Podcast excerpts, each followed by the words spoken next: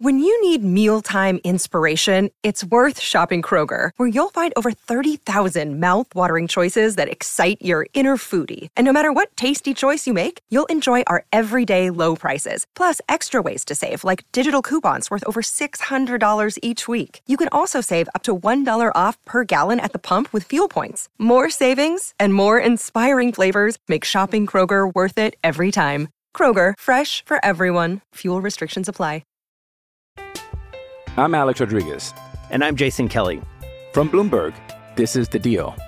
Each week, you'll hear us in conversation with business icons. This show will explore deal making across sports, media, and entertainment. That is a harsh lesson in business. Sports is and, not uh, as simple you know, as bringing a bunch of big names together. I didn't want to do another stomp you out speech. It opened so, up so many more doors. The show is called The, the deal. deal. Listen to the deal. Listen to the deal on Spotify.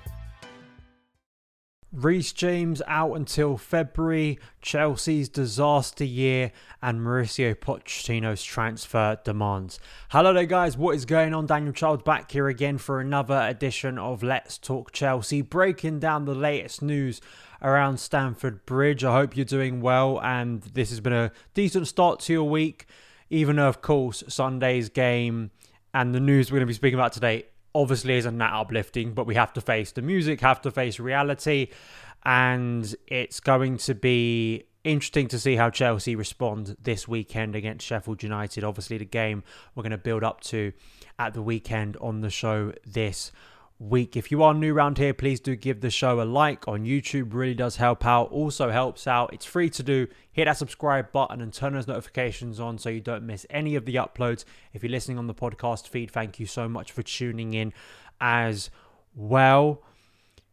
Where do we start with today's show and the negativity? Do we start with Reece James? Do we start with the insider stuff regarding Chelsea's disastrous year, or Mauricio Pochettino's transfer demands? I think obviously all three of those feel very relevant.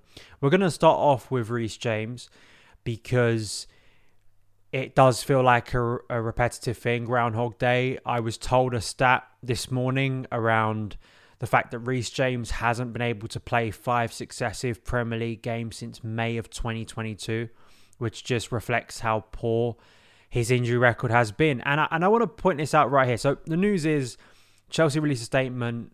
Reece James has suffered a hamstring injury.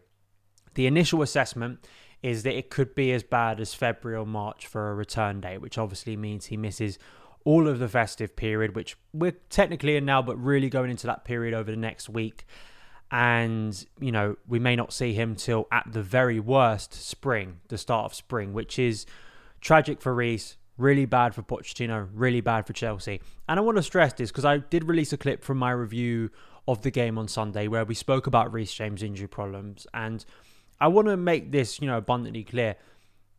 I of course have sympathy for Reece James. I of course can only imagine how frustrating and mentally challenging it is for him to come back from these injury setbacks when you've been given the captain's armband when he clearly must know himself, but I'm sure everyone else knows how talented he is. The potential of this player is astronomical, really. So, me talking about the reality of Reece James' injury problems, what it means for Chelsea, how do we categorize Reece James as a player? What do Chelsea do to react to it? What does it mean for Reece James in the short and long term? I think that's a relevant topic. We speak about relevant Chelsea stories on this show. I'm not going to shy away from that, and I'm not going to shy away from the evidence and the facts around Reece James' injury record. But just because we talk about those things does not mean I'm trying to be disrespectful to Reece. I'm trying to throw jabs or anything towards him. I, I just want to make that abundantly clear. I, I'm sure a lot of you understand that, but you know, when I'm releasing clips, say, of the show online, some people maybe misconstrue it as me you know, trying to be snide or something towards Reece James, which is so far from the truth. It's a it's a sad situation. It really is. But there is a reality regarding Reece James, and the reality is this is a guy who consistently breaks down. And I will say what I said on Sunday's show. For me, it has to be the case that surgery will probably because it, again it's another hamstring injury, which is something he's been struggling with, particularly over the past year. And again, if surgery is the solution, even if it means that he doesn't return again this season, if it means touch wood that he then can be a fit and firing player for Chelsea, and he can play more than five games in a row for Chelsea. We all want that, right? Because then that means that we can rely on Reece James. We're currently in a situation similar to what we were with N'Golo Kante, where he's so fragile and you it becomes a almost protective state for him as a player, and he's not an old player. And then you, he's missing games where Chelsea kind of need Reece James on the pitch, so then you can't really refer to him as a vital player.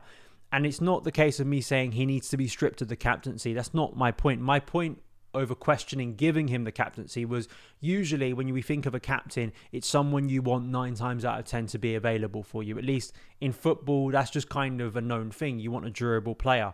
And unfortunately, Reece James isn't that. That doesn't mean as a character, I think he was never appropriate for. I have questioned his discipline as I have questioned the discipline of other players in recent weeks. But I, again, I don't think that's unreasonable given what we've seen from Chelsea players over the past few weeks. But I really do hope Reece can recover from this. I hope that he can recover, doesn't need surgery, and he comes back in March and he's fine for the rest of the season. And then he can go into next season feeling even better. Uh, but I, I just hope that if it is biting the bullet and that means that this season for him is over, but then in two years' time he looks back and we all look back and say, sure, we lost him for that short period of time, but now we've got a Reece James that is looking the best he ever is for Chelsea and he's one of our key players on a regular basis. Surely that's what we all want for Reece James, right? And I'm sure that's what he wants for his career.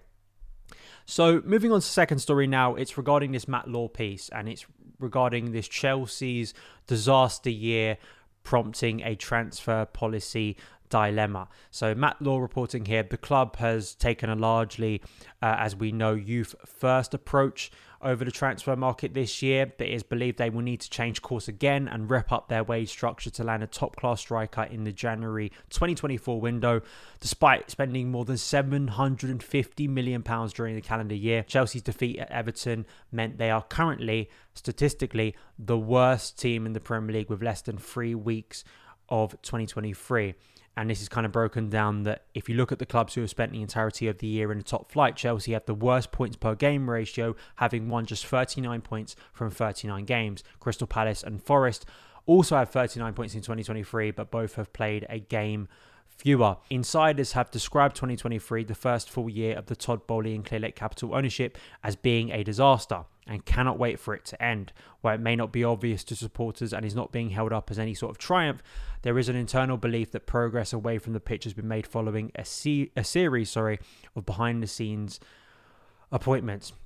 The numbers, yeah, facts don't care about your feelings. The, the numbers, and we spoke about this actually pre Everton, how bad it is. There, there's no trying to walk around it, right? There's no trying to just ignore those those stats. Those stats are embarrassing. They are if we look at where Chelsea have been over the past 20 years, what Chelsea have been spending, the expectation of us as fans, and in comparison to some other clubs. Now, it is fair to point out that what other club, just in the Premier League, but if we just look at the top six, seven clubs in this country, any of the major European clubs, what club has had this overhaul since 2022? None of them. I was amazed. Someone's been replaying a clip of our 3 2 win over Leeds in December of 2021, so two years ago. Two years later, only two players from that squad remain. That's Reece James and Thiago Silva. So the overhaul has been dramatic. And there is a lot of questions, I think valid questions, of that overhaul, whether that overhaul needed to take place as rapidly and drastically as it has to rip out a lot of the infrastructure and knowledge that was there previously. Did it need to happen as drastically as it did? Now, that could be linked back to the FFP charges that Chelsea could be facing based on the Abramovich era. Were Chelsea's new ownership looking to disconnect because of that? That's just speculation. But then you look at that and you look at where Chelsea are, and, and especially the change in, in squad overhaul, to expect everything to just snap into place quite in quite a, a quick fashion was obviously going to be unrealistic. I feel a wider point for me is, and I made this point actually regarding the transfer strategy back in July when I was in Australia. I want to play this clip for you now not to try and go, oh, look how smart I am, because I, I try and be as positive as I can be, but it was around the transfer strategy and why, for me at the time and right now, it's a little bit strange the approach the club is taking. People have made this right in terms of like saying Aurelien Tchouameni, who Chelsea failed to buy when they should have for like 35 to 40 million in 2020 or 2021. And then once you don't do that, their price goes out of you know it's not that it goes out of kind of where you'd pay it because Chelsea clearly can pay over 100 million for certain players, but they they bump up to a ridiculous level quite quickly. And the logic is when you're buying some of these players, you are hoping that you are buying them at a reasonable fee, and then in a few years' time they are of that kind of 100 million bracket level. That's the dream, right? But it's weird to me because when we talk about that for certain clubs, we are talking about Brighton. In recent years, we talked about it for a Leicester. Um, when you look at, at Monaco, when you look at uh, Borussia Dortmund at a much higher level. Sure, at times can compete for major honours, but are not seen as like the elite, elite or the dominant clubs, like, like always top of the food chain. And it's weird to me that you're having this kind of balance of Chelsea going in that kind of direction, looking to sign young players for a smaller fee with the hope of them developing into greater players. But then Chelsea wouldn't want it to go to the second part where they, you're then losing those players as they head into their prime years to someone else, to someone who would be deemed higher up the food chain. I think that's the the interesting kind of maybe friction here because I'm pretty sure the new ownership wants to see Chelsea at the top of the food chain. They want to see Chelsea winning Premier League titles, winning Champions League titles, feeling like one of the the big English clubs, which I think we are. But it's just it's interesting to see how that dynamic is going to work because usually that strategy is what you'd call smaller clubs or clubs with, with less resources have to go by to to compete, right? And to, and to make ends meet at the end of the day. And, and Chelsea are seen as, as slightly different. I think the biggest. I'm Alex Rodriguez. And I'm Jason Kelly. From Bloomberg, this is The Deal. Each week, you'll hear us in conversation with business icons. This show will explore deal making across sports, media, and entertainment. That is a harsh lesson in business. Sports is not And, as um, simple you know, I- as bringing a bunch of big names together. I didn't want to do another stomp you out speech. It opened up so many more doors. The show is called The The Deal. Deal. Listen to The Deal. Listen to The Deal on Spotify. biggest issue is kind of the changing culture that the new ownership has tried to put in, or at least the perceived changing culture. This is just my perspective. You may completely disagree. But given this kind of approach of trying to buy players who then in the future will get better, it's almost like Chelsea, the Clearlake era, the Boehly era. Again, I I can't say I don't think this is intentional, but to try and shift the expectation and the perception of Chelsea in football, especially amongst fans who have watched us over the past 20 years, to expect that everyone can just go back mentally to a pre 2003 4 age is very unrealistic. Chelsea fans have been conditioned to watch us win trophies pretty much every season. We've been conditioned to be near the top three, four in the league. We've been conditioned to watch brilliant players. We've been conditioned to watch a consistent flow of coaches, but not any lack of success within that time. To try and take all of that psychologically and culturally within the club and just almost do like a final snap and think that you know everything can just revert back to an age where Chelsea fans don't expect that it's very difficult Chelsea are near the top of the food chain. And even though in kind of a gallows humor way they may be trying this current ownership to derail that there is still that reality. And I've said this before as I did in that clip back in July that Chelsea are not Brighton. They're not Borussia Dortmund. They're not Sevilla. They're not uh, Monaco. They're not Leicester. They're they are not a club, at least at the current point and, and in recent history, that can operate or at least present themselves as kind of the up and coming club because that's not where we are in football. And that's not why players sign for us. That's not how financially we're able to compete with the biggest clubs. So I do think that's a tricky balancing act.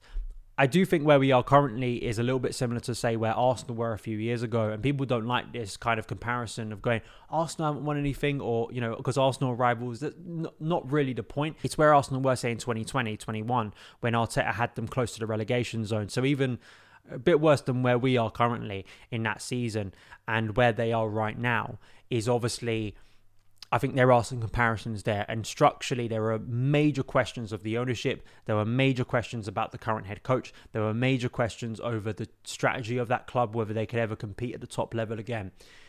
It took a lot of gritting of teeth. I think part of that was helped by the lockdown and not having fans inside a stadium, which is, I'm not going to say a luxury because not having fans inside a stadium was an awful period. But the current ownership obviously are going to be facing that at Chelsea on a regular basis at Stamford Bridge and in the away ground. And I think that's going to be the difficulty sticking by this in the long term and whether they actually have the capacity to do that. But then, if insiders kind of are saying how much of a disaster it's been and also changing tack, I spoke about this recently of kind of panicking in the January transfer window, that in itself is maybe going to be more informative. And this is a piece from the Mail now talking about Pochettino, how small issues are weighing heavily on him. And Boss thinks a lack of height makes Chelsea prone to aerial attack, but FFP fears mean they can't throw money at the problem with three players wanted, obviously. Post Everton, there were talks about, uh, and Pochettino pretty much explicitly said he feels that the January window is key trying to recruit new players. This piece does talk about the the lack of height that Chelsea have, being physically bossed. Um, but one source says about Pochettino, he doesn't demand, he recommends. So, in terms of what Chelsea are going to be looking at in the January window, it isn't maybe just about a striker, it's about other areas too. Given how much Chelsea just spent in other areas, that in itself is a question in terms of how much involvement Pochettino actually had over the previous transfer window, which in itself is a concern. But what the worst part of this piece for me, undeniably, and why I've kind of flagged it today, it's why Chelsea apparently, in terms of FFP, are refusing to internally rule out the prospect of selling selling Conor Gallagher, who Pochettino rates amid ongoing uncertainty over his contractual situation. Those internally, if any of them are suggesting seriously that we should sell our best player so far this season, should be let go or should be just not listened to at all. It's an absolute nonsense to think we should be selling Conor Gallagher. Again, one of the few rare bright spots so far this season in terms of once again proving that Cobham provides such consistent output and quality, something that I think the club is forgetting quite quickly and it does concern me for the long term. Just absolutely nonsensical. And I'm not going to take any of this spin suddenly that it's Conor Gallagher's fault and Conor Gallagher doesn't want to be here anymore and he's trying to push himself out the club. I saw that narrative over the summer. I'm not buying it here. And anyone who does buy it and wants to turn on Conor, maybe you wanted to turn on Conor in the first place anyway. But for me, it would be an absolute nonsense if Conor Gallagher is sold in January and would really put a nail in the coffin, I think, for a lot of people, but then also, I think, really signal how Cobham is being devalued. I think that's just abundantly clear. So it'd be an absolute nonsense if Chelsea sell Conor Gallagher. But then the idea of just spending more and more and more and more, you know, Chelsea have become a club that's chasing its tail. I do also want to bring this up.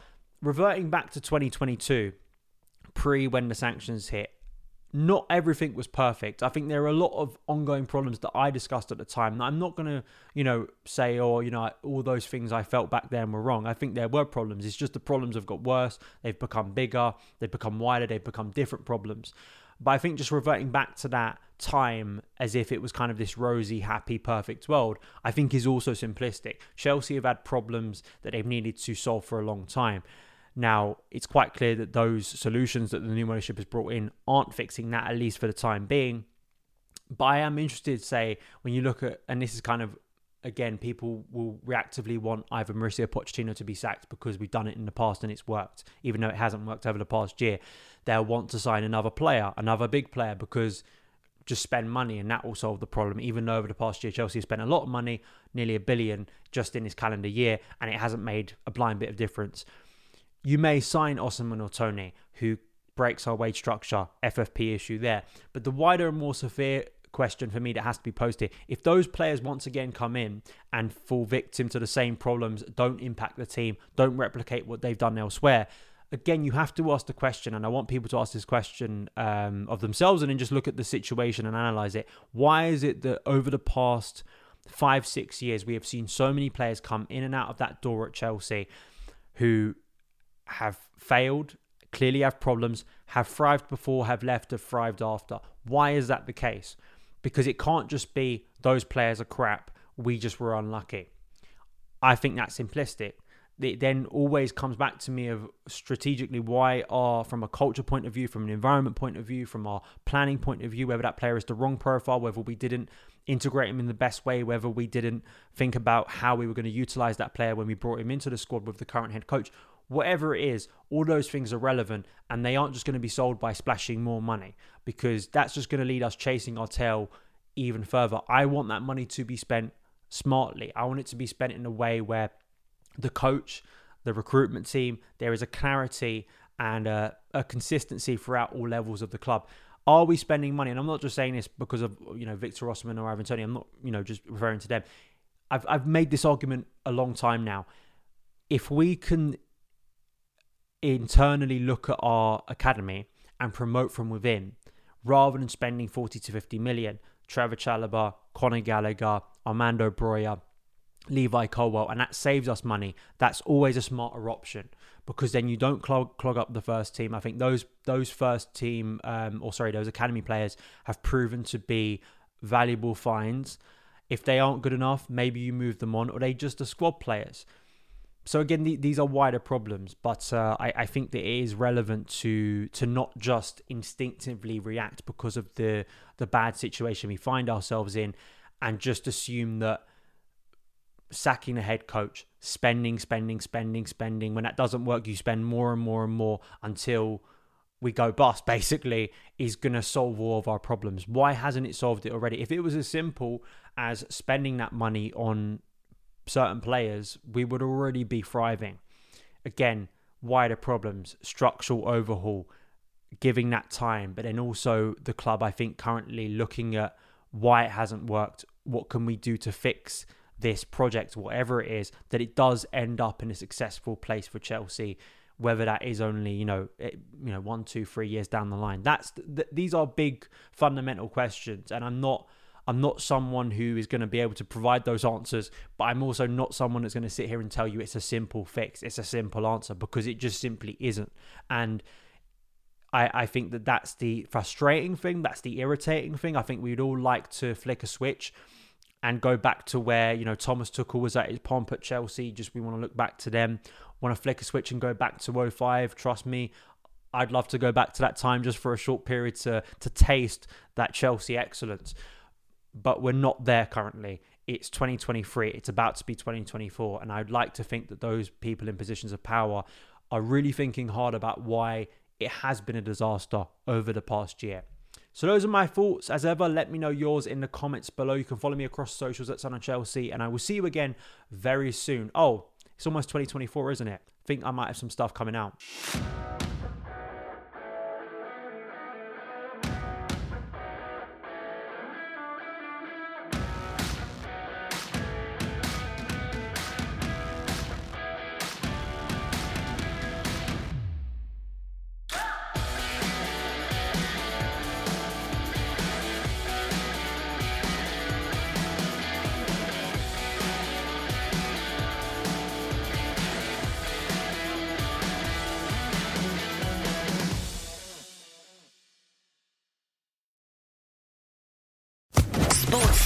Podcast Network.